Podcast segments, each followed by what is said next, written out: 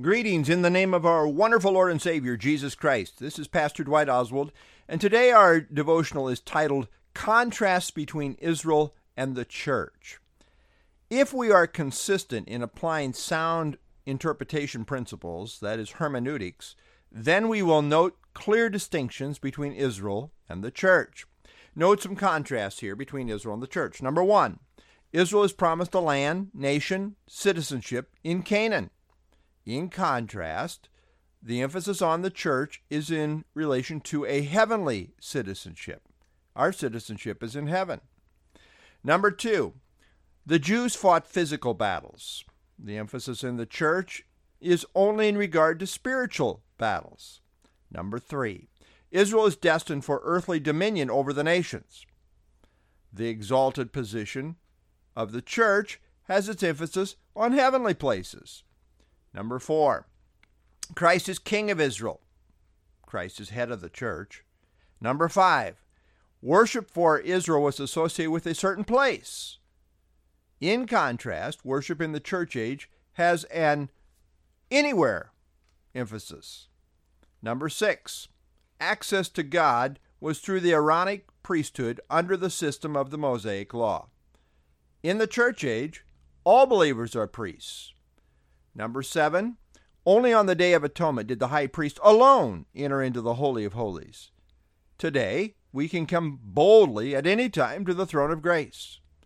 Number eight, the Jews will ultimately be restored, and all the covenant promises of God to them will be fulfilled. The church will be raptured and taken to heaven.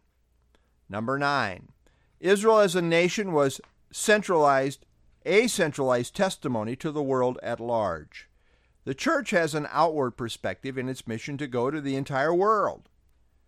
Now, there is overlap, especially in relation to coming kingdom realities. However, the status of the Jew is essentially earthly, as they were promised very specific material blessings related to the promised land. The status of the church is essentially heavenly. It has been given heavenly, spiritual blessings.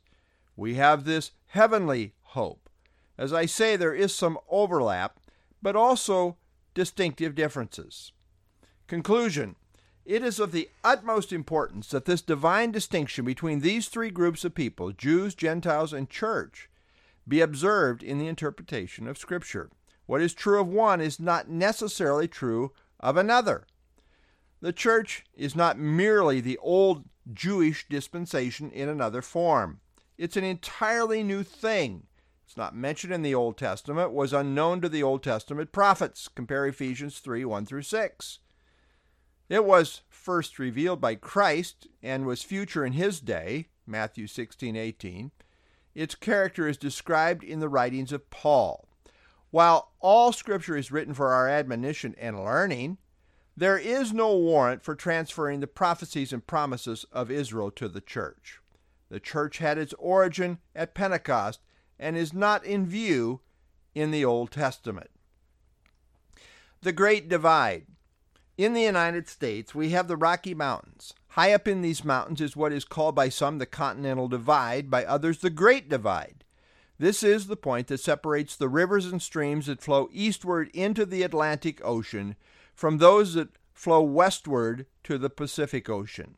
Depending upon which side of the divide that a drop of rain falls on, makes all the difference as to where it ends up. In Bible study, the Great Divide is hermeneutics, principles of interpretation. How you read and interpret the Bible determines your final conclusions.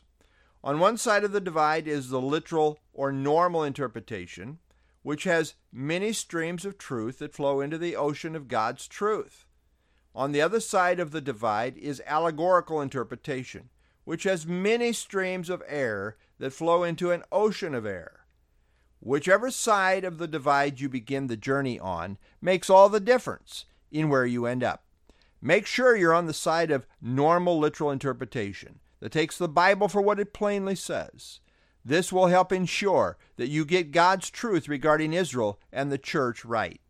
Sound principles of interpretation show that an enduring key apologetic of God is that of Israel. The Bible showcases Israel as a great proof of God. Get Israel right, and you'll get God right. Get Israel right, you'll get prophecy right.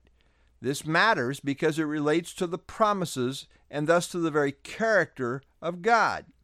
If God cannot be trusted to fulfill his covenant promises to Israel, then why would we think we can trust him to fulfill his promises to us? Ultimately, this is about the very character of God's faithfulness. There are two great hubs of Bible prophecy. Number one, the Messiah. Number two, Israel. Most prophetic truth revolves around these two themes. Properly interpreting Israel is key to properly understanding the Bible and God's prophetic program. God help us to rightly divide His word regarding Israel. It's all important in terms of where we end up in our understanding of biblical truth. This matters to God, and therefore it must matter to us as well. This is Pastor Dwight Oswald signing off for now.